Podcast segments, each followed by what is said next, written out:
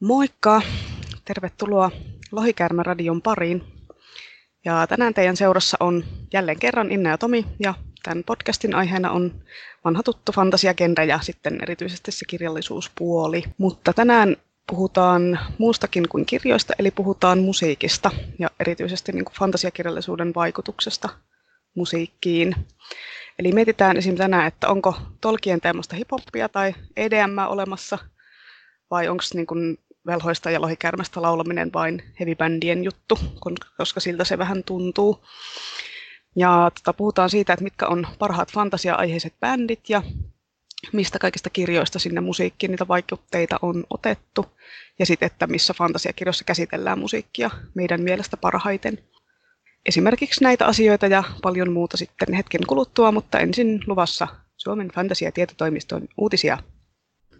No niin, uutiset toimitetaan tällä kertaa kotistudiosta koronaviruksen takia.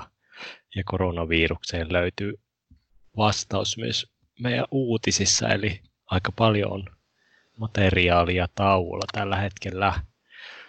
Muun muassa Witcherin kakkostuotantokausi, Ajanpyörä-sarjan tuotanto, Amazonin Sormusten herran tuotanto, Stranger Thingsin, Walking Deadin ja moneen. Kaiken tuotanto on. Kyllä.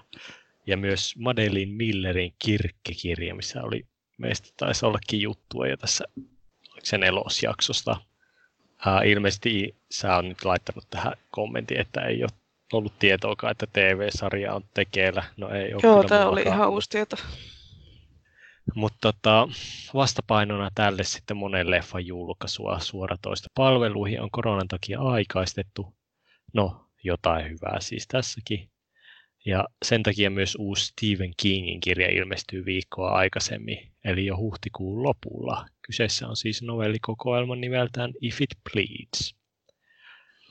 Sitten fantasia- ja skifin faneille tiedoksi, että Eragon sarjastaan tunnettu Christopher Paolini on kirjoittamassa uutta kirjaa, mutta kirja tulee olemaan fantasian sijasta skifiä. Omien sanojensa mukaan teos on Paolinin rakkauskirja science fictionille.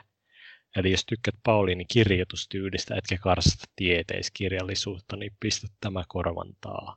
Avaruusooppera To Sleep in the Sea of Stars, aika Grunolin, ilmestyy näillä näkymin syyskuussa. Joo, se voisi olla joku Nightwishin biisin nimi ihan helposti toi tommonen. Joo, kuulostaa varsinkin jostain alkupään biisiltä kyllä. No sit viimeisenä uutisena tällainen, jos muistatte Stranger Thingsin kakkoskaudella, kun ne päähenkilöt pelasivat sen nimistä peliä kuin Dragon Slayer, arcade-peli tuolta 80-luvulta, missä pelastetaan prinsessaa lohikäärmeltä, niin siitä on tulossa Netflixiin elokuva. Dragon Slayer oli jonkun lähteen mukaan Jenkkilän suosituin peli silloin aikanaan kasarilla, ja grafiikoiltahan se oli silloin ihan jotain ihmeellistä. Pääosa on kiinnitty itse Ryan Reynolds. En tiedä, onko tulossa sitten huumorikamaa vai ihan serious business, mutta se jää nähtäväksi. Ehkä jonkunlainen nostalginen retrokasaarityylinen juttu. Mutta jos fantasialeffat kiinnostaa, niin jäädään oottelemaan mielenkiinnolla asiaa. No, eikä me sitten siirrytä siihen itse asiaan niin sanotusti. Joo, eli puhutaan heavy-bändien ja fantasiakirjallisuuden tämmöisestä yhteydestä, eli mietitään just, onko Sormusten herra-aiheesta räppiä olemassa. Oletko sä koskaan kuunnellut mitään semmoista fantasiakirjallisuusaiheista musiikkia, joka ei olisi metallia tai jotain tämmöistä sen alalajia, koska mä en ainakaan törmännyt. Niin, mä kovasti yritin miettiä sitä ja netistä vähän ehtiäkin, että onko oikeasti jotain Lord of the Rings hip-hoppia tai popmusaa. Tietysti jossain popmusiikissa tai räppibiisessä esimerkiksi Veilfacella jopa on jedeihin jonkinlaisia viittauksia, mutta fantasiaa on sitten tosi hankala löytää. Saattaa olla jotain ihan yksittäisiä, mutta ei silleen ehkä, että olisi niinku ihan joku kappale sille ei ironisesti tehty. Niin, tai olisi muutakin kuin vaan joku yksi maininta siellä, joku Gandalf tai joku. Niin, ei pelkästään niinku joku name droppailubiisi tai joku sellainen, että eihän sitä tiedä. Voihan se olla, että se on niin UG-tavaraa, että se tuotanto ei vielä kestä toistaiseksi päivän valoa, että ei sitä tiedä, jos ihmisillä on pöytälaatikoissa ja MacBookilla ottamassa vaikka minkä tasosta kovaa eeppistä matskua, että laittakaa nyt ihmiset niitä YouTubeen jakoon vaan kuunneltavaksi. Joo, jos teillä on, niin lähettäkää meille linkkejä, halutaan kuulla. Ehkä tämä on vähän tämmöinen, kun kuuntelen raskaampaa musiikkia silleen muutenkin, niin en tiedä näistä hip-hop-bändeistä ihan kauheasti. Mutta niin kuin, mistä sä luulet, että tämä johtuu, tämä, että on niin kuin fantasiakirjat ja sitten niistä tehdään heavy-biisejä. Että miksei niin kuin esimerkiksi Antti Tuisku ole tehnytkin teemalevyn jostain Game of Thronesista. Että se teki nyt niin kuin tämmöisen uskontoaiheisen teemalevyn, ihan hyvin se voisi tehdä vaikka. Tai miksei niin kuin joku semmoinen Haloo Helsinki laula sotureista ja mikkataisteluista ja muista. Ja tietenkin tämä räppijuttu on vähän semmoinen, että kun se on se tulokulma vähän semmoinen realistisempi, että siellä monesti jos lauletaan siitä oikean elämän tapahtumista, niin sitten siellä on vaan niitä viittauksia, mutta tai joku Apulanta voisi ihan hyvin tehdä jonkun fantasiateemalevyn, kun tietää, että se Toni on kuitenkin semmoinen joku vanha roolipelaaja.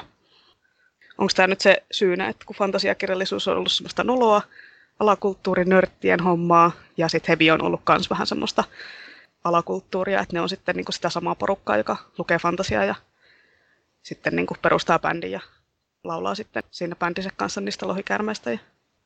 Niin, olisikohan siinä nyt kuitenkin ihan tämmöinen perinteinen, että ei vaan niin kuin tuotanto ja kuluttaja yleisö kohtaa sitten temaattisesti, jos on jossain poppibiisissä Gandalfista lauletaan. Että...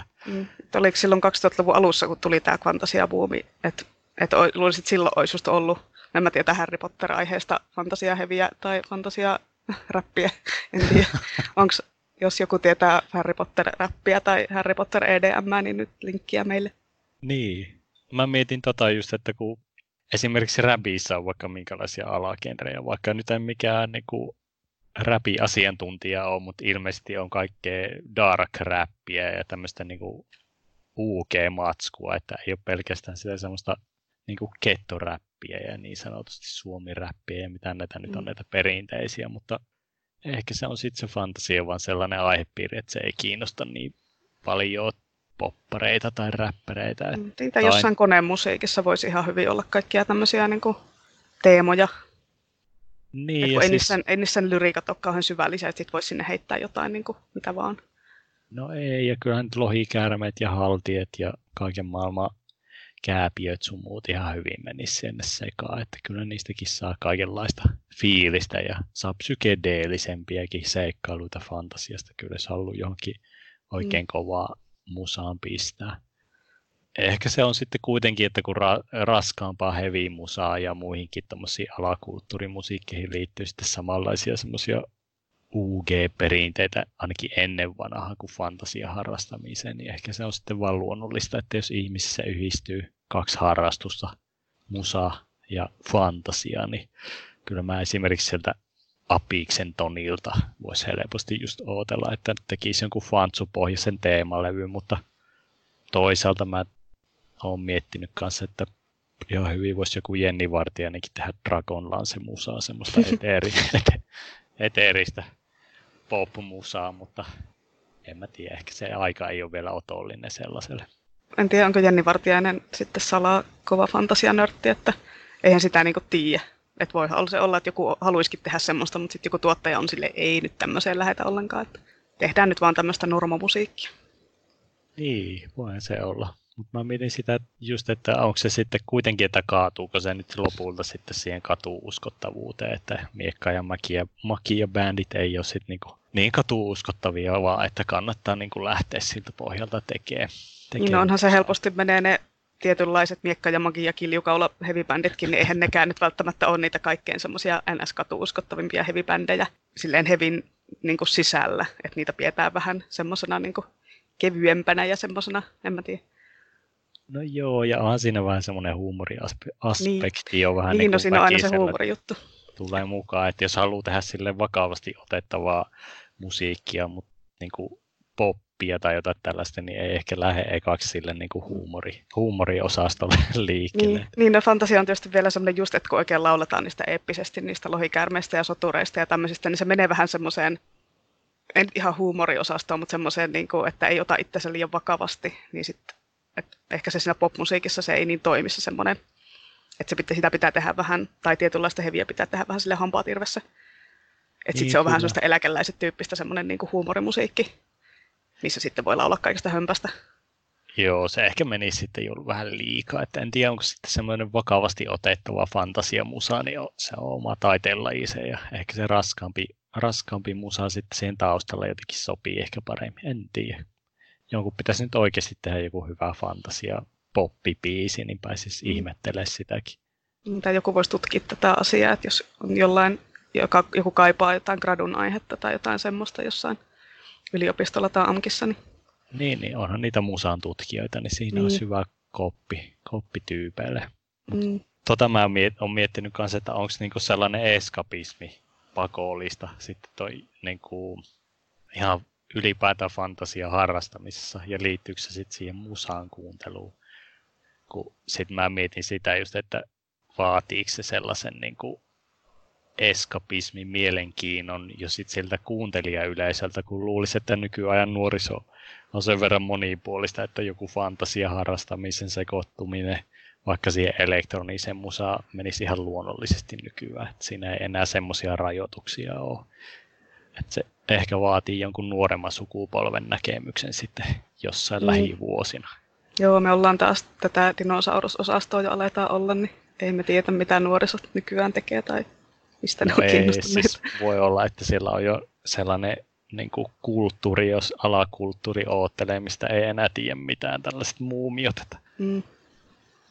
Mutta ehkä lähivuosina sitten tulee joku erikoinen symbioosi kuunneltavaksi. Ehkä Skrillexi voisi tehdä sitä. Eikö se Skrillex ole jo ihan vanha juttu? Niin. Eikö se ollut sulle 10 vuotta vanha juttu? Kyllä, en mä tiedä, mä oon pudonnut kelkasta. Mut se on niin kuin mulle se ainoa esimerkki, mikä tulee mieleen. Joo, Tomi sanoi joku nuorisobändi, niin Skrillex. Niin. Multa tulisi varmaan joku Antti Tuisku sille, että ei nykynuoret kuuntele mitään Antti Tuiskua, että se on sellainen tätien musiikkia tai tämmöiset niin 25-vuotiaat kuuntelee. Että...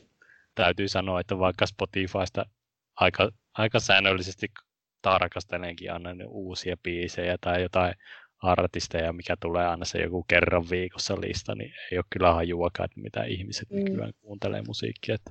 Joo, se on aina hauska, kun katsoo, että mitkä bändit tulee flowhun, niin sitten aina ajattelee, että mä tunnistan noista nimistä 2 ja sitten oon kuullut ehkä 1 biisin yhdeltä, että joo, ja joka vuosi on kuitenkin aina ihan eri bändin, niin sitten ne vaihtuu, ei pysy enää perässä mitenkään. Niin, mutta on tämä vähän sama ongelma tässä, että kun tulee joku Tuskan bändit, niistä on sille ikinä en ole kuullutkaan näistäkään bändeistä, että sitten vaan kuuntelee niitä samoja vanhoja bändejä, mitä on kuunnellut 20-vuotiaana, että tässä on tullut tämä tämmöinen jumahtaminen. Ei vaan jaksa innostua uusista bändeistä enää samalla tavalla. Niin, kaikki paras musa oli tehty silloin, kun itse ei ollut teiniässä. Niin, ja sitten niiltäkin bändiltä kuuntelee vaan niitä vanhoja levyjä, ei kuuntele mitään uusia levyjä. Ei mitään uutta. Ei siihen nyt hirveä riski löytää jotain uutta musaa sitten säikähtää, että en mä tajua mitään tästä. Niin, ja sitten kun menee keikalle, niin on silleen, nyt ne soittaa vaan niitä uusia biisejä, en mä näitä halua kuulla, kun mä haluan ne vanhat hitit. Joo, ei ole helppoa. Ei ole helppoa. Joo, mutta tänne päin vinkkiä, jos on tämmöisiä fantasia-aiheisia muita artisteja kuin heavy-artisteja, koska minä haluan tietää. Mutta voitaisiin puhua vaikka näistä fantasia-bändeistä vähän lisää silleen, että mä jakaisin nämä silleen 2 tyyppiin. Eli on ne bändit, jotka just niin kuin lyrikoissa viittaa silleen niin kuin tiettyihin tämmöisiin fantasiateemoihin, että siellä on niitä lohikäärmeitä ja sotureita ja muita miekkataisteluita.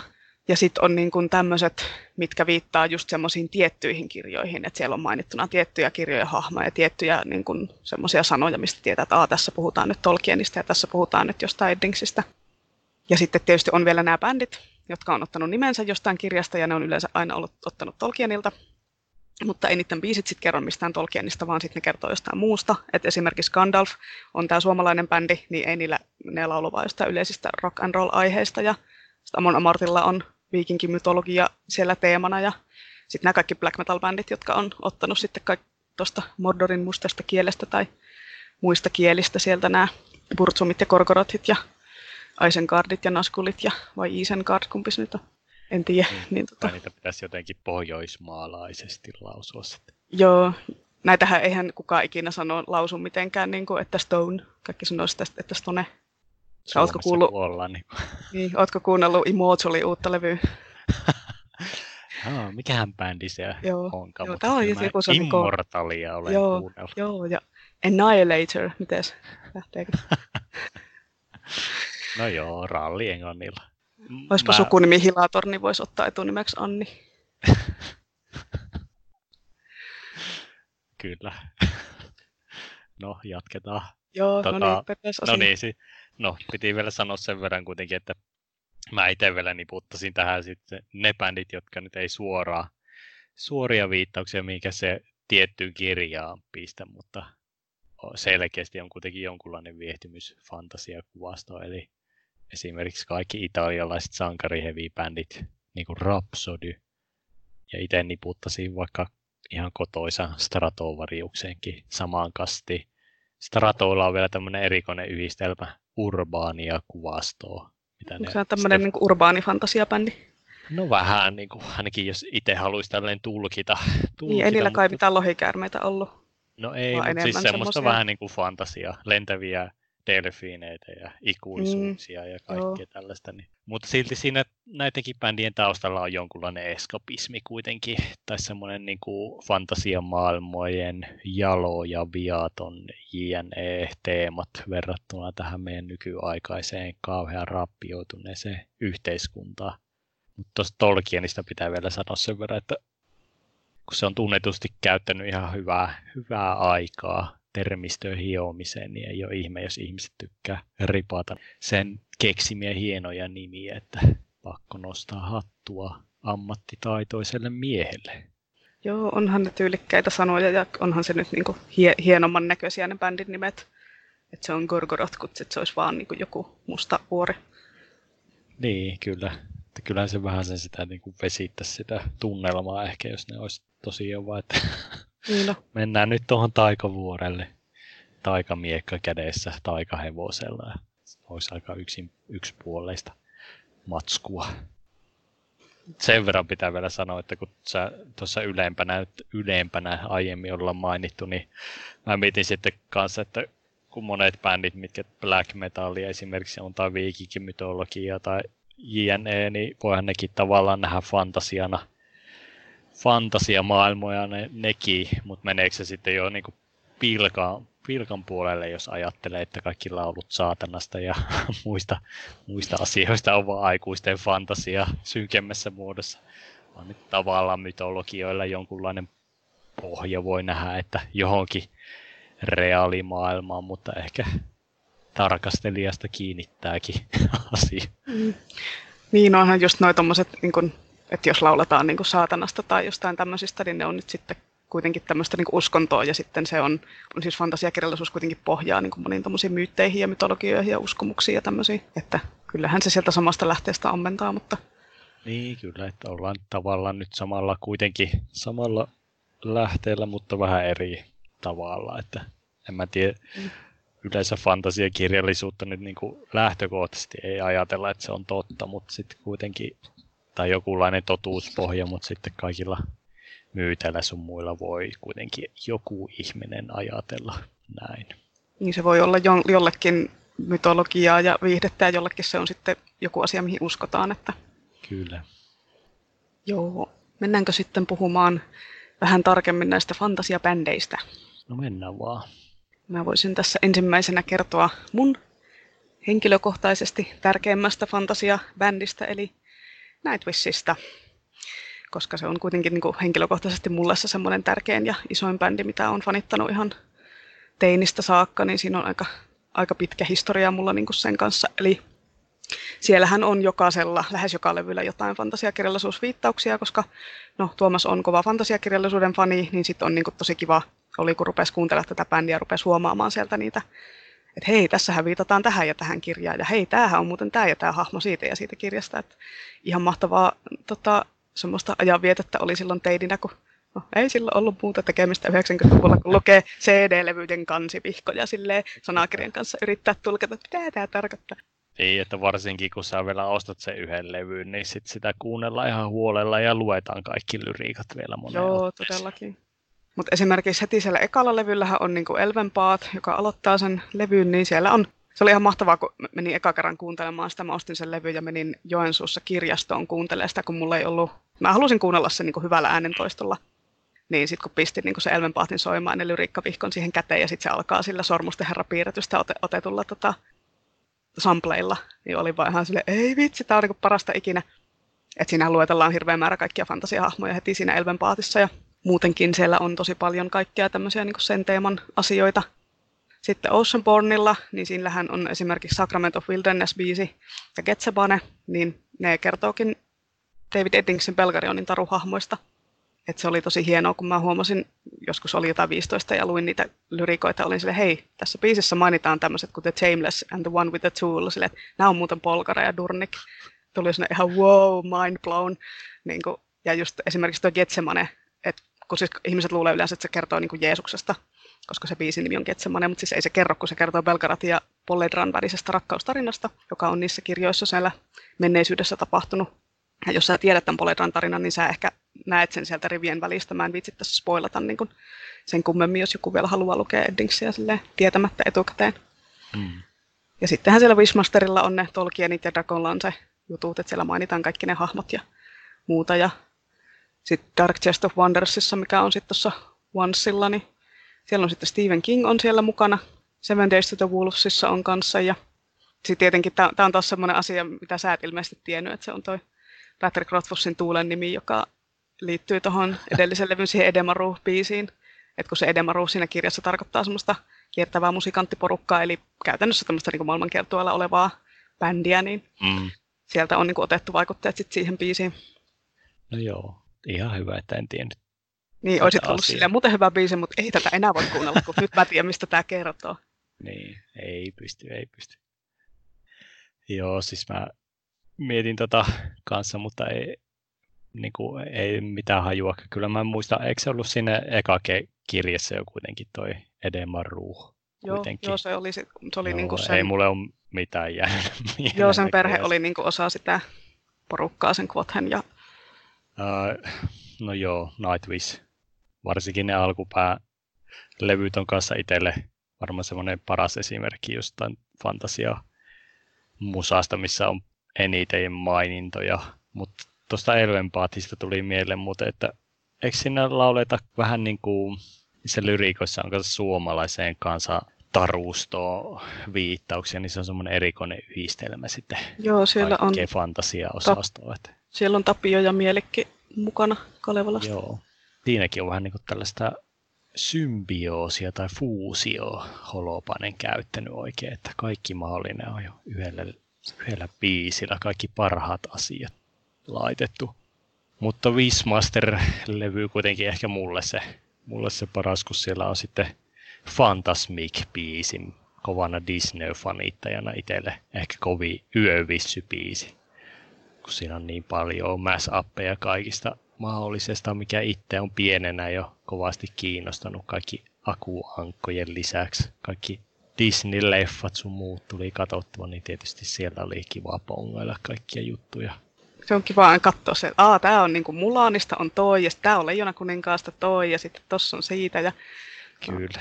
Aika hyviä loppujen lopuksi, vaikka ne on silleen jännästi... kohtalaisen hyvin silleen niin kuin häivytetty, mutta kyllä niistä nyt jotain kuitenkin sille arvaa aina, että kyllä se todennäköisesti ja tarkoittaa.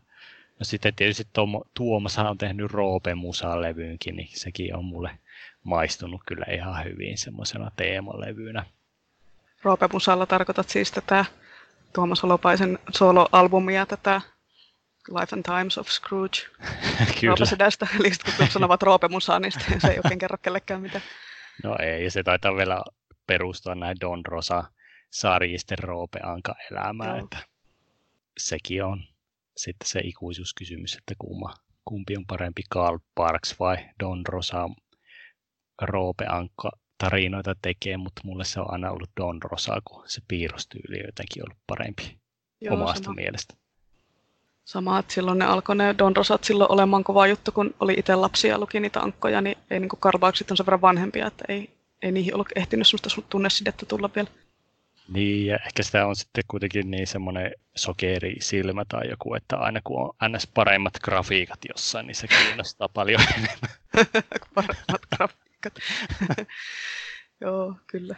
Tämä oli niinku Aika hyvä vertaus tai paremmat grafiikat. Mutta joo, no siis nythän on, tässä nauhoitellaan tässä huhtikuun alkupuolella, niin tässä ei ole enää kauaa, kun ilmestyy Nightwishin uusi levy, ilmestyy tällä viikolla.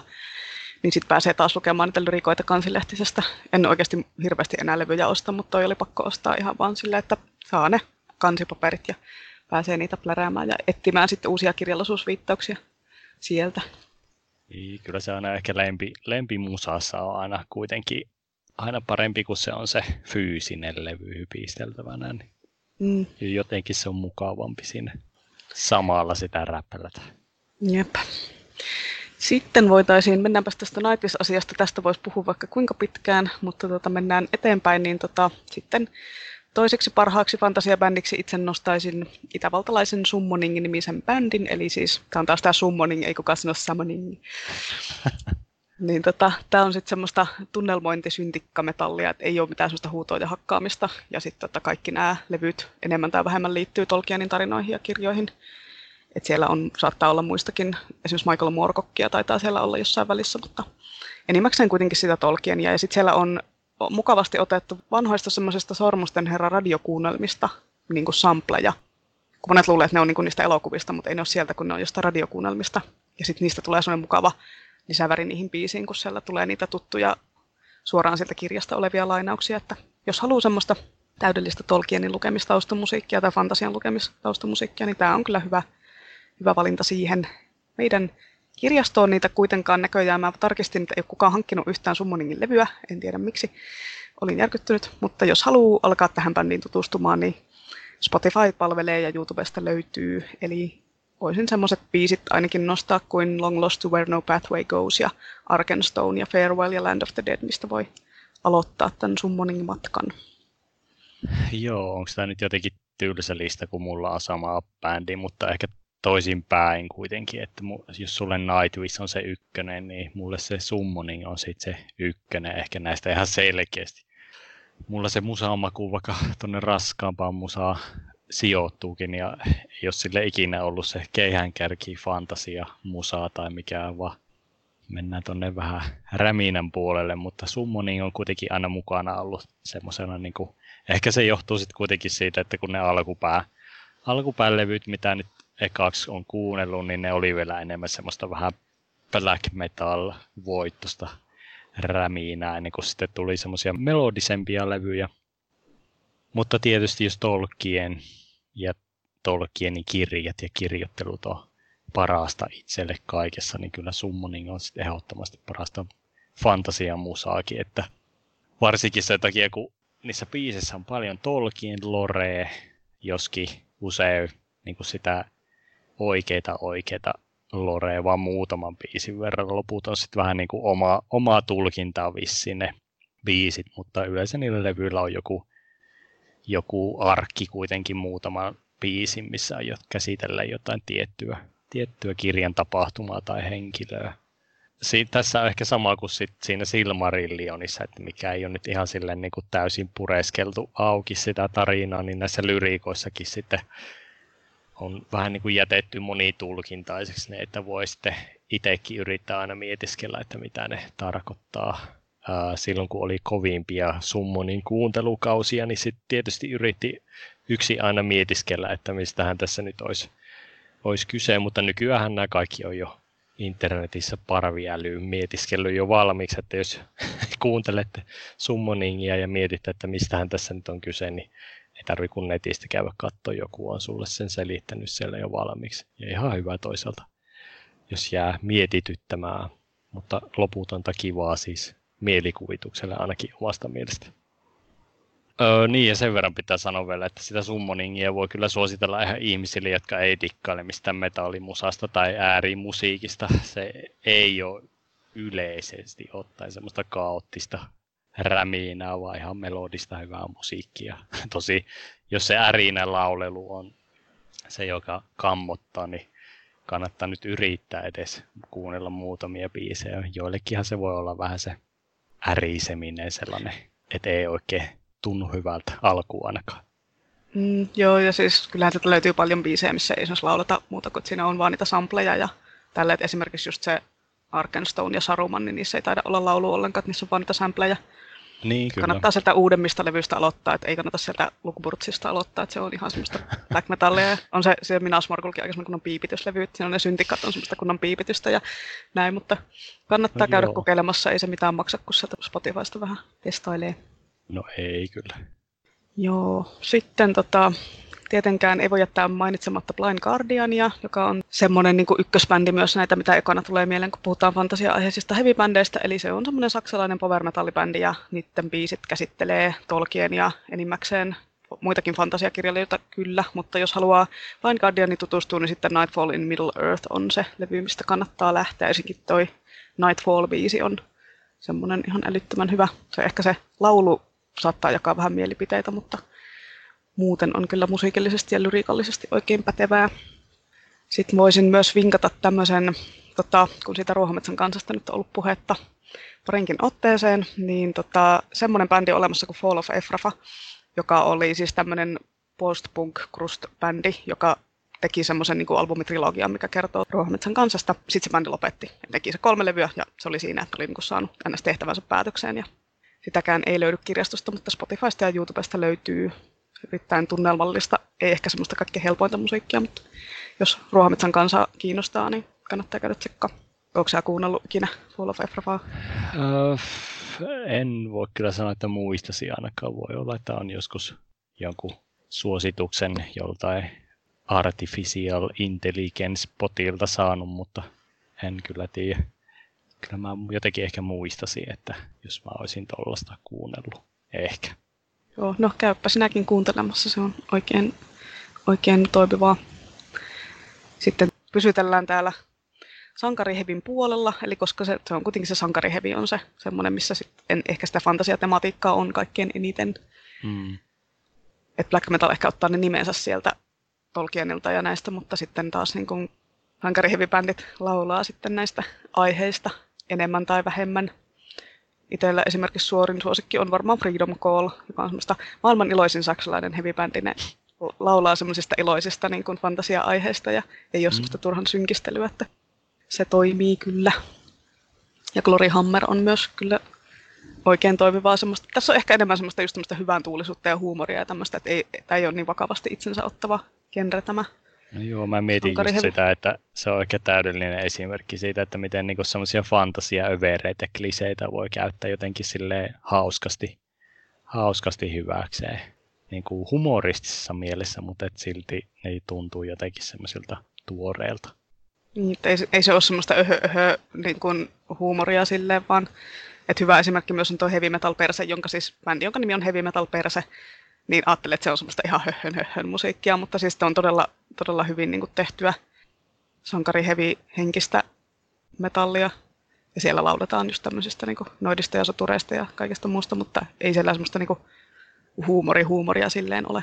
Että se on vähän silleen, niin kuin, kun se genre vähän niin kuin osaa piruilla itselleen aika hyvin, että ratsastaa niillä kliseillä ja käyttää niitä silleen vähän sen tietää meiningillä. Joo, vähän pitää pilkettä silmäkulmassa olla. Jep. Mutta hei, mikähän noissa muuten on noissa power metal-bändeissä tai sankarihevi-bändeissä ja saksalaisissa? Mikä siitä tekee niille lyömättömän niin kuin kombinaatio? En tiedä kyllä. Onkohan tätäkin joku musa-alan opiskelija tutkinut, että Saksa ja power metal, niin kuin, miksi se on just se Saksa tai Keski-Eurooppa nyt yleensäkin, mutta varsinkin Saksa. Niin kuin aina niin kuin kaikki saksalaiset bändit on joko power metal-bändejä tai sitten niin kuin ihan ihmeellisiä jotain. En mä tiedä, onko se nyt joku sellainen synkkä historia siellä niin kun synkkä natsihistoria aiheuttaa sen, että sitten tehdään vähän tämmöistä iloisempaa musiikkia, että ei sieltä niin kuin jotain black metallia hirveästi Saksasta. Ei se ole semmoinen black metallin kultamaa ehkä kuitenkaan, tai mä nyt en kuuntele hirveästi black metallia, niin kai sieltä nyt jotain tulee, mutta se on niin kuin se, mikä sillä korostuu silleen. En mä tiedä, voiko se vaikuttaa tähän? En tiedä. Kaikki aina menee natsikorttiin niin sanotusti vai? En mä tiedä, liittyykö se tähän asiaan mitenkään, mutta... Joo, jotenkin vaan tuntuu niin hassulta, että saksalaiset tekee aina power-metallia. No eikö siinä mitään. Saa niitä sitä tehdä ihan vapaasti. Ei tehkää vaan, kyllä sieltä tulee, siis kyllähän sieltä tulee varmaan semmoista ihan kauheata tuubaakin, niin ihan semmoista tosi keskinkertaista, mutta kyllä sieltä tulee sitten hyvääkin. No okei, siis power-metallia ja sitten sellaista musaa, semmoista niinku kooti-elektromusaa. Joo, niin. Joo, industriaalia tulee sieltä. Se tuntuu, että se on niinku se kakkososasto sitten. Niin, no siis voin mä sen verran mainita, että Dio tietysti on itselle mulle sitten ihan tommonen lempibändi kanssa, että Ronnie James Dio oli kova fantasiaharrastaja vissiin, ja varsinkin lyriikoissa kuulee kyllä hyvin, että on diikkailu enemmän fantasiasta, että se on mulle kyllä semmoista, vaikka nyt ei mitään superkovaa metallimusaa, enemmän semmoista heviä ja rockia oikein vanhan liiton, niin mulle kyllä toimii sitä hyvin. No Manowar on sitten ehkä semmoinen vähän niin kuin huumoripuolen äijän metallia, missä kuvastottiin on ripattu suoraan jostain Konaan romantiikasta tai 80-90-luvun fantasiakirjeen kansista, mutta jos se Glory Hammer nyt edusti sitä positiivista övereitä, kliseisiä ja jutskia, niin tuo Manowaria on ehkä enemmän sitä tunkkasta osastoa tai tahatonta huumoria. Niin, no en tiedä just, että miten huumorilla ne sitä oikeasti tekee. Tuntuu, että ne äijät on ihan tosissaan ja fanit on vähän silleen pelkäs silmäkulmassa enemmän. Mutta... Niin, en tiedä kumpi siinä niin on sitten loppujen lopuksi se tietäjä sitten varmaan tässäkin suhteessa, mutta Manowariakin tuli joskus ihan heavy musana kuunneltua, nykyisin ei ehkä enää niin paljon. En mäkään niin fanita Manowaria, mutta sitten kun mä kävin Numerokissa pari vuotta sitten Manowar-tribuuttikeikalla, sitten mä olin silleen, mä osaan tämän biisin lyrikat, mä enkä osaa laulaa nämä kaikki mukana silleen, että mitä ei tapahtuu, että mä kuuntelen Manowaria, mutta jotenkin mä vaan olin siellä ihan fiiliksissä. Ehkä Manowar-tribuutti on niin hauskempi asia sitten kuin Manowar itsessään. Niin, ja kun se musa kuitenkin yhdistää kaikki kansat, niin sä nyt niinku yhdistyit. Joo, musaan. Ja kaikki heavy-ihmiset kuuntelee Manowaria, ihan sama mikä se sun alagenre, semmoinen spesifi alagenre on, mitä sä kuuntelet, niin kaikki on silleen Manowar, jee! Jostain syystä aina ilmestyy joku Manowarin levy sun kokoelmiin, vaikka et edes muista, että oot hommannut koko levyyn. Joo, mutta en kattonut levyhyllyyn pitkään aikaa, että onkohan sinne ilmestynyt joku Manowar-levy. Siellä se Hail to England odottaa sinuakin. Joo, jeps. Mennäänkö sitten seuraavaan aiheeseen? Mennään. Vähemmän bändien listaamista. Elikäs mennään tänne musajuttuihin sitten niin kuin fantasiakirjallisuudessa, eli käännetään niin kuin toisinpäin tämä. Oletko sä lukenut paljon sellaista fantasiaa, jossa se musiikki olisi niin kuin tärkeässä roolissa, tai mikä on semmoisia, mitä tulee mieleen? No mä tätä mietin kovasti ja kiivaasti tätäkin asiaa, ja pakko sanoa kyllä aika vähän on niinku sellaisia kirjoja, missä niinku ihan selkeästi on lukiessa ajatellut, että hetkinen, tässä on jotenkin musiikki jotenkin tärkeässä osassa. Eli kyllä saa niinku yhdenkään sormilla laskemalla. Niin kuin mä oon lukenut nyt sitten niinku kauhukirjoja, missä on ollut musiikkijuttuja. Tosi monta on tullut vastaan, siis semmoisia, mitä niinku en ole vielä lukenut, mutta on katsonut, että tässäkin on joku musajuttu ja tässäkin on joku, yleensä se on aina joku ollaan sielu myyty saatanalle tyylinen juonikuvio, minkä saa sitten siihen ehkä niinku just tämmöisen kauhuun yhdistettyä paljon helpommin kuin fantasiaan, mutta siellä on kyllä tosi hyviä ollut, mutta niinku fantasiassa aika vähän. Mutta varmaan kuitenkin paras on tämä, mistä nyt on jo. Joka jaksossa me puhutaan tästä Nicholas Eamesin Kings of the Wildista. Taidettiin se siinä huonommat kirjatkin niin kuin jaksossa jotenkin mainita, vaikka se ei ole kyllä todellakaan huono kirja. Niin. Ei ole hirveän vaikea nyt arvata sitä kirjaa, mitä nyt ollaan tässä hehkutettu eniten ehkä. Jos joku ei ole kuunnellut niitä aikaisempia jaksoja, niin siinä on semmoinen seikkailijaporukka, joka kokoaa silleen niin kuin vuosien hiljaiselon jälkeen sitten sen oman tämmöisen soturijengin kasaan ja lähtee vähän niin kuin comeback-kiertueelle. Eli kun tässä on niin kuin rinnastettu tässä kirjassa nämä tämmöiset palkkasoturiseikkailijaporokat, mitkä kiertää maailmaa, niin sitten niin kuin ne on rinnastettu semmoisiin kiertueilla oleviin bändeihin, jotka kiertää maailmaa. Ja sitten on tuonne muusikkometafora, josta saa hirveästi paljon huumoria ja tämmöistä niin kuin hauskaa läppää irti. Ja siellä on tosiaan ihan älytön määrä viittauksia kaikkiin bändeihin ja tämmöisiin soittimiin ja muusikoihin ja kaikkiin niissä hahmoin ja paikkojen nimissä, mutta mä en todellakaan tunnistanut niistä kaikkia. Mä olin siellä, että hei, tässä on tämmöinen joku Elvis-läppä, että tässä nyt viitataan Elvikseen, mutta sitten kun mä luin sen listan, missä oli ne kaikki, niin oli silleen, ei, nämä meni ihan ohi. Mutta ei se toisaalta, ei se haittaa sitä menoa ollenkaan, että vaikka ei tietäisi niitä kaikkia juttuja, että ne on vaan semmoisia niin kuin nimiä ja semmoisia hauskoja viittauksia siellä. Todella hyvä kirja kyllä, ei ota itseään liian vakavasti. Joo, mä katson kanssa sitä listaa sitten Wildin viittauksista ja kyllä sillä on ihan älyttömät määrät. Varsinkin jos sattuu olemaan tämmöinen AOR-musan suurkuluttaja, niin löytyy kyllä tosi paljon kaikkia viittauksia. Itsellä tietysti osa menee ihan josenkin takia ohi, kun ei satu kuuntelemaan tai ei ole kuunnellut aiemmin mitään sellaista musiikkia. Mä luin ihan autuasti, ihan alusta enemmän semmoista roolipelailun näkökulmasta sitä, vaikka toki sitä bändin toimintaa alleviivataan kyllä sen verran vahvasti siinä kirjassa, että ei oikein pysty olemaan huomaamatta sitä, että mitä se Eames siinä ajaa takaa. Mä oon laittanut tänne, että anna mä nyt luen tätä kirjaa näköjään huutomerkin kanssa, että kyllä mä huomaan, mitä sä nyt ajat siinä takaa, että voinko nyt lukea ihan rauhassa vaan, mutta siis joo, se on jotenkin hauskaa kuitenkin, kun tulee semmoisia aha-elämyksiä jostain nimistä tai paikoista tai tapahtumista, että eikä ne silmäiskut ainakaan minun lukuelämistä kyllä hirveästi siinä hankaloittanut tai vaivannut mitenkään, että jotenkin se oli vaan hauska tavallaan, että ja sitten just se, että kun se toimii, että toimii semmoisena musiikkibändikirjana tai sitten ihan toimii semmoisena normaalina fantasiakirjana. Ei tarvitse välttämättä silleen niinku huomioida sit niitä. Niin, ja sitten siinä on vielä se roolipeliaspekti, että sit jos olet palannut roolipelejä, niin sitten siitä saa vielä vähän niinku semmoista silmän iskua siihen suuntaan, että se niinku palvelee montaa lukijaa eri tavoilla. Se on hienosti tehty siis, kyllä. Se oli kyllä tosi hyvä semmoinen kombinaatio tavallaan, että monesta eri näkökulmasta pystyy tai niinku ottaa se lukukulman sitten, että se on kyllä lähiaikojen kirjoista semmoinen, mikä tulee ihan selkeästi mieleen myös, että missä musaa tulee hyvin ilmi. Tässä oli joku Fender Goblinikin siellä tai joku semmoinen pikku joku Fender-niminen asia siellä oli. Mikä oli semmoinen, että se oli varmaan sitten viimeistään semmoinen, että missä tajus, että hetkinen, tässä on nyt niin kuin mennään jollain muullakin levelillä kuin ihan perusfantasiaa bänditoiminnalla. Mutta joo, ei kyllä tule kovin monta kirjaa sitten niin tällä lähivuosilta mieleen, missä olisi sitten ollut niin näkyvässä tai kuultavassa roolissa. Vaikka aina jossain kirjoissa saattaa jotenkin tavernoiden taustamusiikista jotain mainintoja olla, mutta ei niitä nyt lasketa tähän. Joo, siis aika vähän, kun miettii vaikka jotain niin Tulejajan laulua, niin oliko siellä mitään? Siis se kirjahan nimi on Tulejajan laulu, mutta eihän siinä kukaan laula mitään, siis, siinä on, siis se on joku runo tai joku tämmöinen vastaava siinä, mutta siis mä vähän näitä googlettelin tämmöisiä, että mitä nyt olisi niin musajuttuja fantasiakirjossa, niin olin itse unohtanut, että Harry Potterin liekehtävä pikarikirjassa oli tämä Weird Sisters-niminen bändi, joka esiintyi niiden joulutanssiaisissa. Tämä on varmaan joku Pratchett-viittaus, tämä Weird Sisters kyllä, tai sitten on Twisted Sister-viittaus, mutta toimii kummallakin tavalla. Eli tämä oli joku velhomaailman kovin rockbändi, mutta onko sillä muita bändejä siellä velhomaailmassa? Onko niillä vain yksi rockbändi? Onko niillä kaksi, ja tämä on se suosituin? Niin, onko siellä niin velho black metallia jossain? Onko siellä on Emperorin I Am The Black Wizards, on niin kaikkien velho black metal tyyppejä niin lempparibiisi. Voldemortin lempibändi.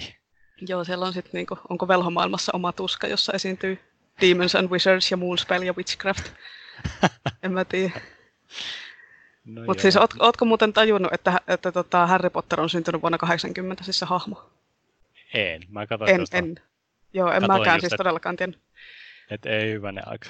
Vaikka sitä ajattelin silleen, että ei se nyt ole mitään, että sehän on semmoinen pikkupoika kuin itse on ollut, mutta ei sitä nyt itse ole ollut hirveän vanha silloinkaan loppujen lopuksi, kun ne on tullut.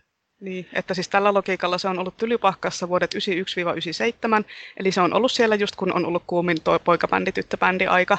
Mm-hmm. Että mä näin semmoisen hyvän meemi, missä oli just, että olihan sillä aika paljon hommaa sillä niiden hirnyrkkien kanssa just vuonna silloin 96, mutta ei se nyt ole voinut mitenkään missata Spice Girlsin wannabeita, että kyllä ne on siellä Tylypahkassakin varmasti sitä kuunnella.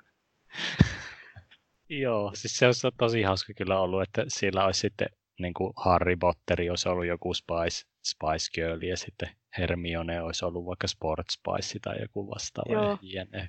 Joo, sitten oli joku tämmöinen, joku niin dissasi sitä, että kun ei siellä ole tarpeeksi niitä 90-lukuviittauksia siellä Potterissa, että jos ne kerta sijoittuu 90-luvulle, niin joku oli kaivannut jostain kirjasta, että se Parvati ottaa jonkun butterfly-klipin, semmoisen niin perhos, semmoisen klipsun, mitä silloin oli, niin tukastaan silleen, no niin, nyt löytyy 90-lukuviittaus. Että...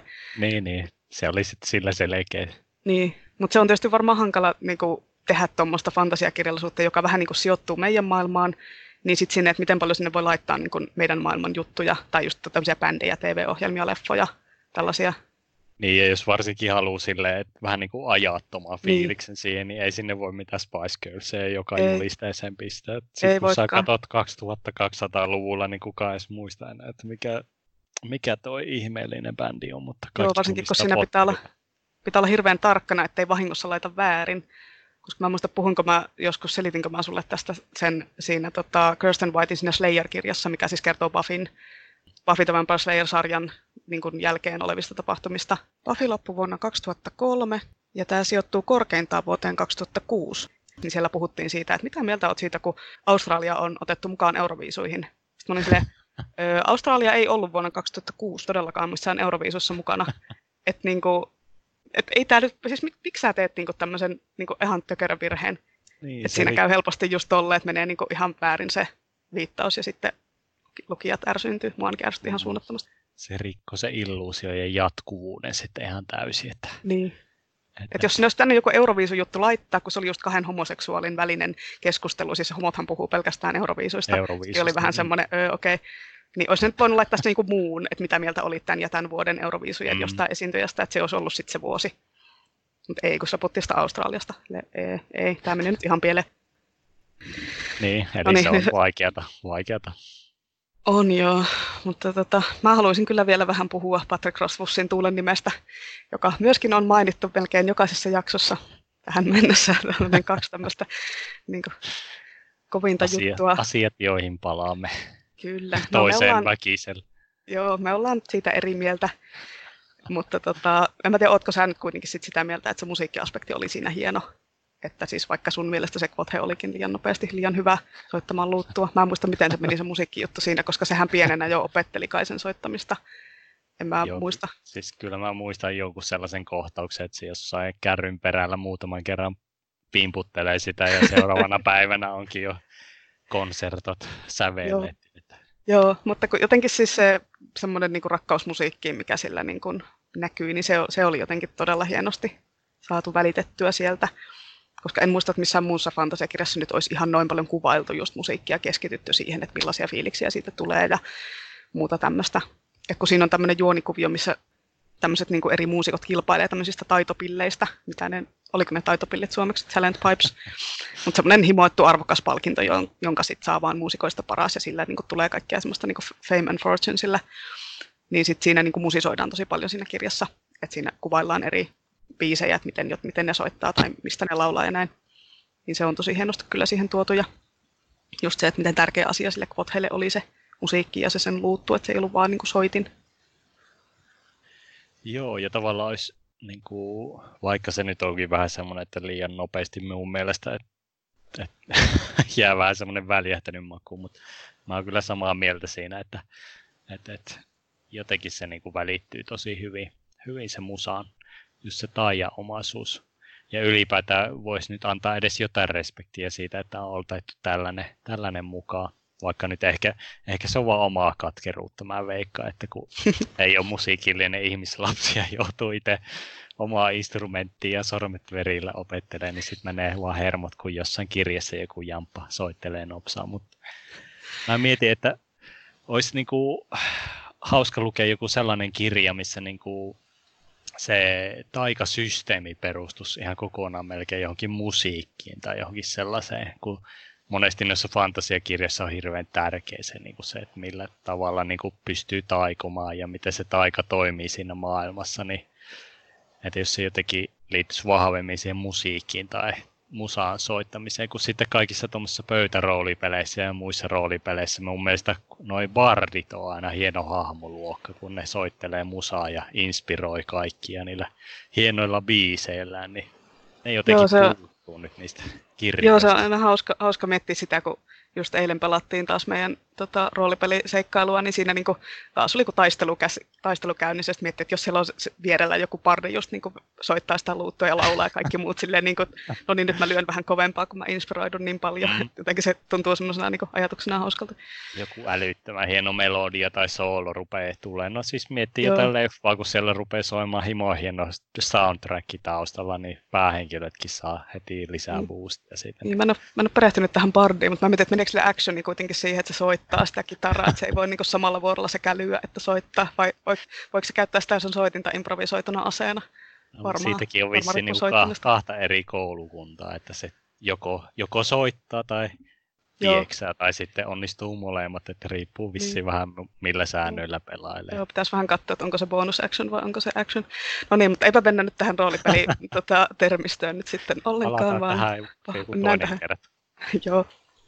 Joo, mutta siis siinähän oli siinä, mikä tämä on, siis toi, siis no Sannara-sarjassa siinä oli joku tämmöinen taikalaulu, niin kuin juonikuvio, mä vaan tämmöisen näin jossain, mutta mä en ole lukenut sitä itse sitä kirjaa, niin mä en nyt ottanut sitä tähän, koska en voi siitä mitään sanoa, kun en ole lukenut. Niin, mutta kyllä sitä niin kuin jossain on. Mutta. On varmasti, mutta niin kuin ei ole sellaista varmaan, niin kuin, että mistä olisi mitään niin iso juttua oikein muodostunut, että kaikki niin kuin tietäisi, että tuossa kirjassa on sitä sun tätä. Että semmoinenkin, joka niin kuin paljon harrastaa, niin luulisi, että jäisi paremmin mieleen, jos jossain kirjassa on niin kuin ihan selkeästi jotain musapainotusta, mutta aika harvoin sitä on kyllä.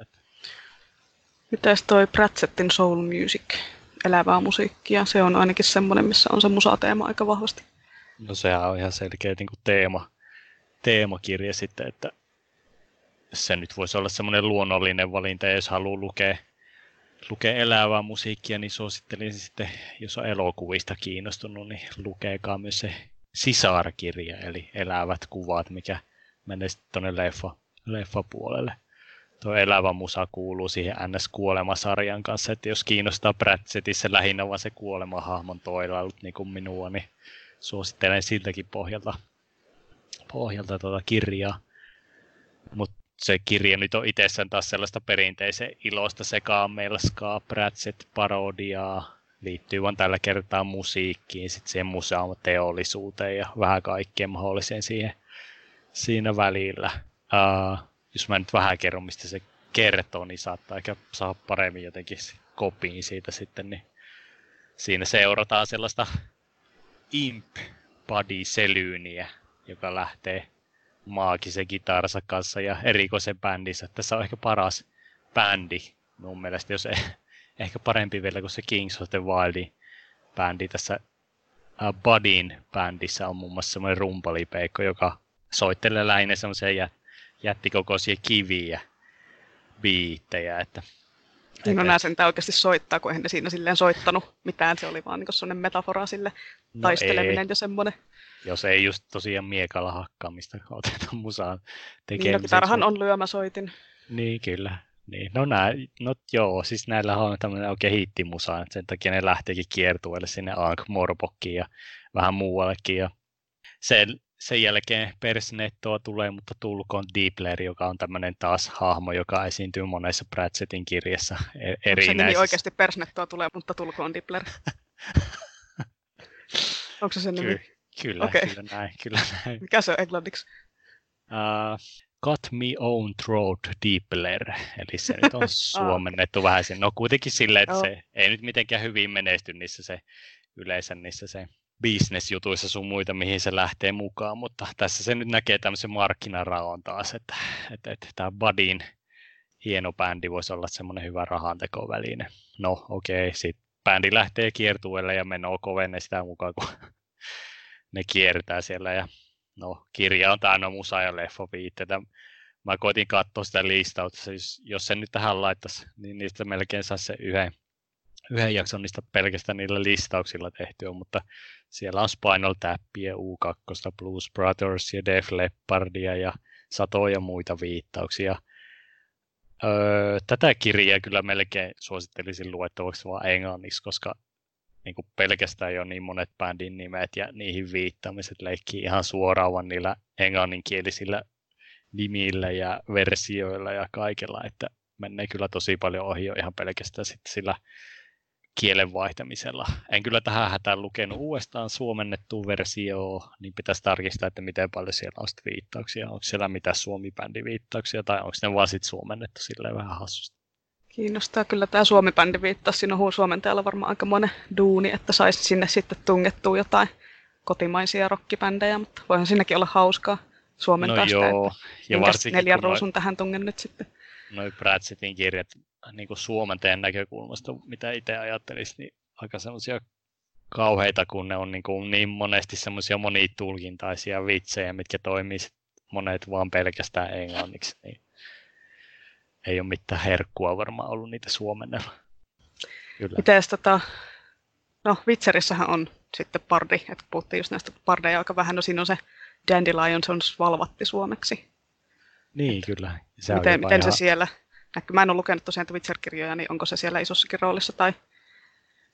Niin, no mäkähän en ole kaikkia niitä tietysti lukenut, että mä oon työn puolestakin yrittänyt lukea vaan lähinnä niitä alkupää. No valvattihan on aina sille niin kuin NS-sivuhahmo, mutta välillä niin kuin sit isommassa roolissa, että onko se enemmän semmoinen kuitenkin semmoinen, että halutaan vähän niin kuin se haluaa olla kuuluisa pardi ja haluaa tehdä niin kuin laulun tietystä aiheesta, että ei siellä siihen musiikilliseen puoleen silleen puututa.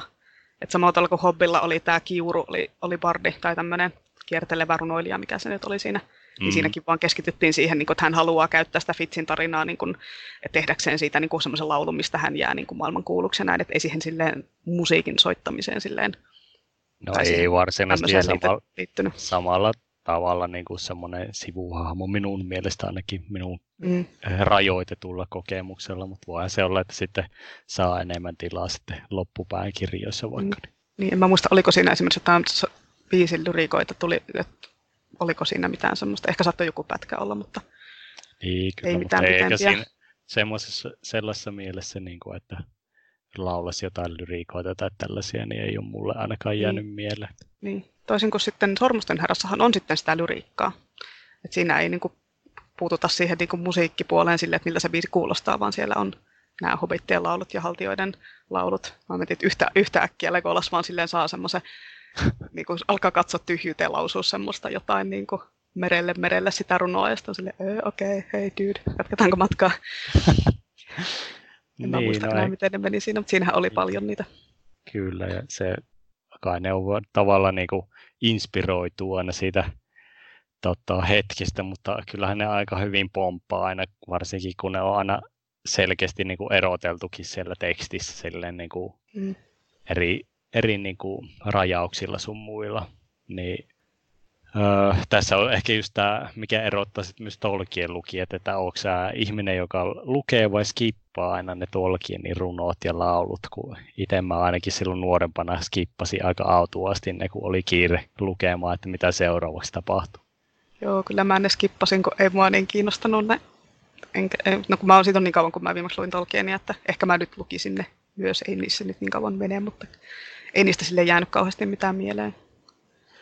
No ei, että kyllä se nyt sitten ehkä jälkikäteen, kun on lueskellut taas uudestaan aina, niin jaksaa niitä lukeekin, mutta en mä tiedä. Kyllä mä silti tykkään, kaikki ei ole kulta, mikä kiiltää tekstistä, että se on vissiin vielä jonkunlainen kunnia-osoitus Shakespeareille, niin.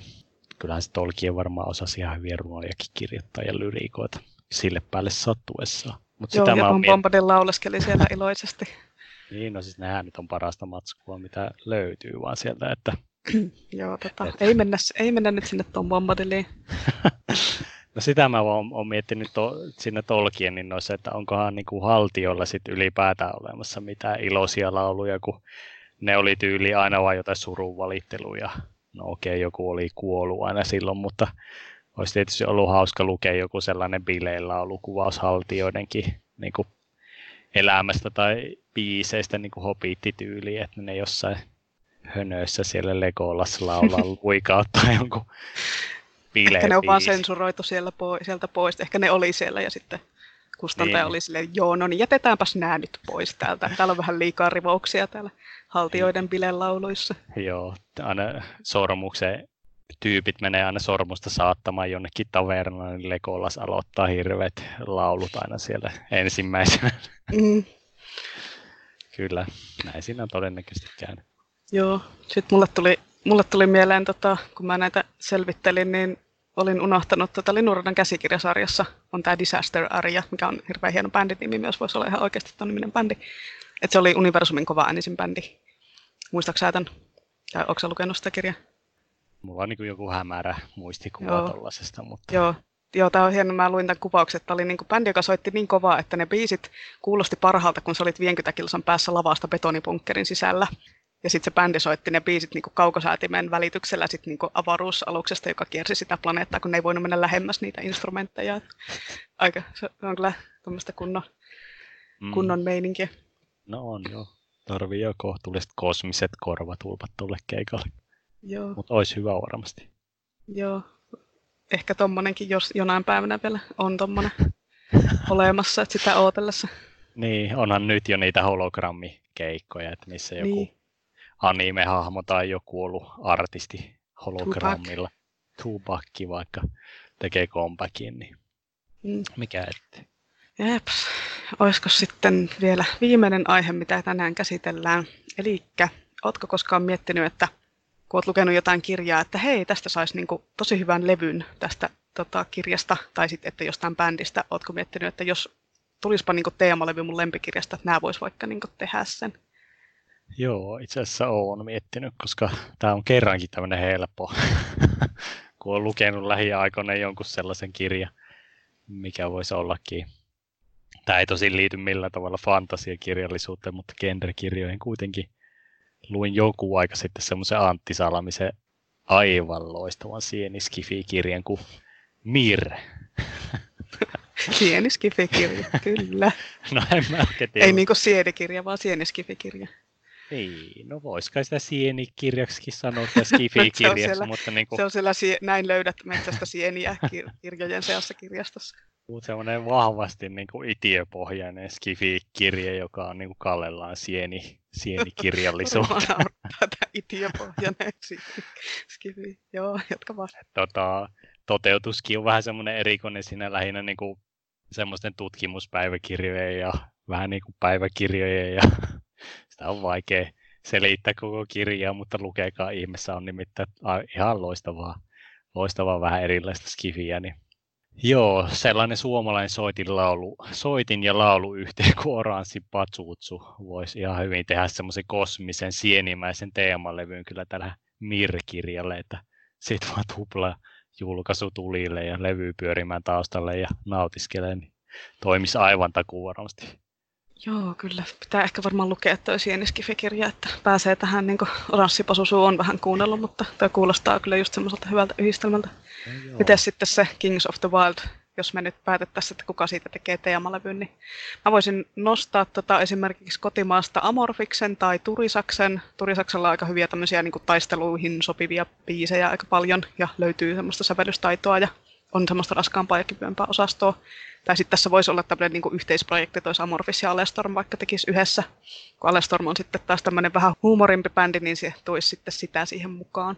Joo, mä taas itse lähtisin sellaisella kombinaatiolla kuin Queens of the Stone Age ja Steel Panther, missä Gotsa hoiteli sen leppoisa uhkaava atmosfääri ja sitten nämä Steel Pantherin glam-rockarit hoitaisi sen huumoripuoleen, että se voisi olla ehkä mulle semmoinen hyvä soundtrack siihen taustalla. Joo, Steel Panther on kyllä semmoinen bändi, että kyllä kuuntelisin tätä Queen of the Stone Agea. En hirveästi ole kuunnellut, mutta Steel Panther on kyllä sen verran viihdyttävä orkesteri, että varmaan toimisi. Jotenkin se niinku ulkoinen habitus mulle tuli heti jotenkin mieleen heti tämä Kings of the Wild, että voisi olla samantyylistä niinku meininki. Joo, että vaihtaa vaan niinku ne semmoiset spandexit niinku turkiksiin, niin ja sitten kilpikäteen vaan, niin siinähän se on melkein jo kirjaa visuaalisessa muodossa. Tietenkin aina toivoisin, että lempiartistini kuuntelisivat mun podcastia ja mä voin kertoa heille tässä tämmöisiä vihjeitä, että jos Tuomas Holopainen kuuntelee, niin sitten mä sanon sen verran, että Stephen Kingin Mustatorni-sarjasta tulisi varmasti ihan mahtava Nightwish-levy. Tai sitten semmoinen Tuomaksen oma sooloprojekti, kun sillä oli se Roopesetä-levy, niin samantyyppinen ihan varmasti tekisi sille oikeutta tämä Tuomas, koska siis hän on kuitenkin kova King-fani ja Mustatorni kuitenkin on aika semmoista fantasiaa, niin kuin henkistä kirjallisuutta, ei se ihan puhdas fantasiakirja ole, mutta kuitenkin, että tämä olisi semmoinen unelma, niin kuin tämmöinen Dream Team-juttu. Kyllä, minäkin kuuntelisin näitä soundtrackeja ja pahoitellen joudun toteamaan, että mieluummin kuin uutta Nightwish-musiikkia. Niin hyvin tämä meni tämä podcastin tekeminen ja nyt sinä sitten läväytät viime minuutilla tuommoisen. Kyllä sinäkin sitä on ollut Nightwishia, meidät kuuntelemaan heti torstaina, mennä pois. Kylläkö se on pakko mennä. Joo, sitten Näkijän tarustahan voisi tehdä joku bändilevyn. Koska siis tämä sarjan kirjoittaja Robin Hobb on, mä tiedän, että se on Nightwish-fani, niin se sopisi kyllä tähän yhteyteen. ihan mainiosti, jos Nightwishistä Kiss vaikka siitä. Tai sitten joku samantyylinen bändi, joku Within Temptation, tai niillähän on yksi Mäkiantaru-aiheinen biisi, ja sitten joku Epica After Forever, joku tämmöinen voisi olla vaikka tässä. Joo. Joskus aiemmin olikin sitä puhetta sitä Within Temptationista, mutta niillä on tosiaan semmoinen Hand of Sorrow-biisi, joka kiteyttää itse asiassa aika hyvin Fitzin tarinan. Erilaiset aspektit, kuunnellaan sitä. Sitten mulle tuli mieleen Neil Gaiman, että sieltä taas Gaiman mainittu. Siitä saisi varmaan sen kaikista materiaalista hyviä biisejä, mutta sitten sen pitäisi olla ehkä se, jos enää semmoista heviä, että se olisi ehkä semmoista goottihenkistä kasaritunnelmointi, semmoista Depeche Mode Kure-tyylistä jotain. Ja sitten tuli mieleen J. Christophin Nevernight, josta sitten voisi esimerkiksi Moonspell tai joku muu vastaava tämmöinen, kun se niin sijoittuu vähän semmoiseen Italia-tyyppiseen paikkaan, tai Nevernight, niin kuin Moonspell on Portugalista, niin niillä on semmoisia, että just pitäisi olla semmoisia italiankielisiä tai jotain vastaavia niin kuin ei-englanninkielisiä pätkiä siellä ja semmoista vähän niin kuin Etelä-Eurooppa-tunnelmaa. Joo, Moonspell voisi olla kyllä ihan täydellinen valinta siihen. Gaimanin kirjoihin kyllä voi sopia just semmoinen vähän pehmo-koottityylinen, mutta sielläkin on niin erilaisia fiiliksiä ja tunnelmia, että melkein mikä tahansa happomusiikkikin voisi olla ihan hyvä sinne ja joku kuolometallikin välillä voisi toimia ja kaikki toimisi. Kyllä. Eihän sä tiedä millainen se on sitten joskus se soundtrack, kun tulee ehkä Netflixissä sarjakin. Siinä on niin kauan, että se sarja alkaa, että ei vielä ole mitään tietoa siitä. Mutta joo, mites aletaanko me olla niin kuin viikon suosituksia vaille valmiit, vai onko sulla vielä jotain musa-asiaa? No eipä mulla oikeastaan ole, että tämän viikon suosituksena taitaa ollakin enemmän vinkkauskirjojen satoja, kun tässä on tullut luettua nyt lasten ja nuorten vinkkauskirjoja. Tällä kertaa on vähän vanhempaa matskua. Luin sellaisen kuin Sarah Brineaksen Taikavarkaa, mihin en ole kohtalaisen tyylisestä kannesta johtuen oikein koskaan jaksanut tutustua sen kovemmin, mutta nyt otin mukaani luettavaksi tällä kertaa. Ja tämä on taas näitä tapauksia kirjoissa, että ei pitäisi aina kansien perusteella, eikä takaa tekstien perusteella arvioida, vaan lukee vaan mieluummin ihan pitempiä tekstinäytteitä. Että ja ei sille vaan aina voi mitään, kun pakko jonkun perusteella valita niitä kirjoja, niin sit sitä vähän niin kuin väkisinkin se kansi ja kansiteksti vaikuttaa siihen, kun ei kerkeä kaikkea lukemille.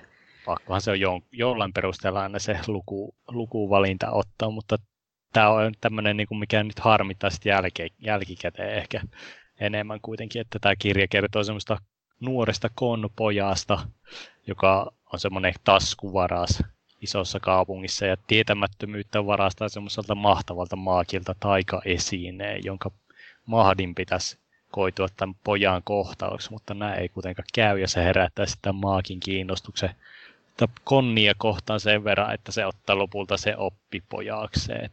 Tämä kirja on semmoista niin kuin yllättävän lepposta low-key taikamaailmaa, vähän niin kuin sellaista steampunk-vivahteista ehkä vähän enemmän, missä on niin kuin tosi hyvä. Ensinnäkin se taikasysteemi on mielenkiintoinen, että millä tavalla se taikuus ilmenee tuossa maailmassa ja että millä tavalla se taikomiset onnistuu. Ja sitten siinä on tavallaan tommoinen hauska vuorovaikutus tommoisen nuoren pojan ja semmoisen äreän vanhan velho välillä. Että ei ole mikään semmoinen niin kuin maailman ihmeellisin kirja, mutta silleen tosi hyvin kirjoitettu. Ja tämä on nyt aloitusosa tietysti, mitä mä oon lukenut, niin pitää kyllä katsastaa ne kakkos- ja kolmososakin, niin oikein semmoista rehellistä alaa ja yläkoulufantasiaa, ei ehkä niinkään niin kuin varttuneemmalle YA-lukijalle, mutta ehkä semmoiselle vähän pienemmälle fantasiaa ystävälle mieluummin suosittelisin kyllä. Kun sä kerroit tästä, niin mulle tuli vaan koko ajan mieleen Annina Mikaman Taikuri ja taskuvaras, koska siinä on kans niin sinne taskuvaras se tyttö, se varastaa sit siinä alussa siltä mieheltä sen taskukellon ja sitten se päätyy sille töihin. Ja sitten siellä on myös ne vanha RE-professori siellä siinä tarinassa ja on vähän sellaista steampunkkia, että on siinä ehkä pikkusen, mutta siinä ei ole sellaista taikuutta silleen, että se on enemmän sellaista taikatemppu-taikuutta, niin kuin semmoista taikuritaikuutta eikä semmoista velhotaikuutta, mutta niin kyllä. Mutta sitten kun niitä lukee sille rinnakkain, niin ei niissä nyt sitten loppujen lopuksi mitenkään hirveän paljon. Niin, se nyt oli vaan taas kuvailu kuulosti siltä, mutta varmaan on ihan erilaiset. No tietysti aina kun näitä tälle lyhyesti kuvailee, niin kuulostaa sadalta muutakin kirjalta, mutta suosittelen kyllä, jos haluatte jotain perinteisempää fantasiaa lukea. Joo, minun viikon suositus on se yrittää vahvasti soittelee sitä summoningia kaikille ihmisille, myös niille, jotka ei sitä heviä kuuntele, että se meni tuolla jo aiemmin mainittuna, että mä en nyt rupea tässä enää nostamaan tähän nyt mitään erityisesti. Mutta minäpäs kerronkin sitten viikon puujalkavitsin. Vai onko Tomilla, onko sulla oletko keksinyt jotain vitsiä, jonka haluat kertoa? No, sä oot jo kuullut tämän, mutta haluatko sä nyt kuulla uudestaan tämän minun? Sä vai säästät sä sen ensi jaksoon? No voisin mä säästää, se on kyllä sen verran hyvä, että vielä. Tätä kannattaa odottaa. Joo, kyllä jätetään jotain niin kuin odotettavaa ensi jaksoonkin. Elikkä tämä Theoden, tämä kuningas, mikä on niin tuossa Sormusten herrassa siellä Rohanissa. Kiitos. Niin mikä on sen Theodenin tärkein niin kuin auton lisävarusta? No syyläri. Eikö se on se lumiharja? No niin, kyllä. Paljonko annoit sille? 3,5/5 on tainnut olla semmoinen kovin arvasana, mitä on saanut. No jos mä annan 2,75/5. Okei, okay. Fair enough. Jeps. Joo, mutta tämä jakso alkaisi olla vähän niin kuin tässä. Kiitoksia mielenkiinnosta ja me palaamme asiaan sitten taas ensi kerralla. Ja palautetta saa lähettää osoitteeseen lohikaarmeradio@gmail.com. Jos on jotain sanottavaa tai kerrottavaa tai kommentoitavaa, niin sinne vaan ja sinne niitä bändiehdotuksia sitten, jos tulee niitä pantsurappi-bändejä tai samplejä. Tai jos sulla on oma bändi tämmöinen, minkä pitää sä oot säveltänyt, mutta et ole vielä mihinkään laittanut, niin voi laittaa senkin. Voi laita vaan linkkiä, niin me voidaan sitten lähettää paluupostissa arvio sitten siitä. Kyllä. Tai soittaa vaikka ensi jaksossa sitä, jos copyrightit on niin kuin kohdillaan. Että olisi kiva tietysti soittaa tämmöisessä jaksossa just noita bändien biiseistä jotain pätkiä, mutta se nyt ei vaan käy päinsä. Jeps. Mutta tämä oli tässä. Palataan asiaan. Pitäkää miekat terävinä. Hei hei. Heippa.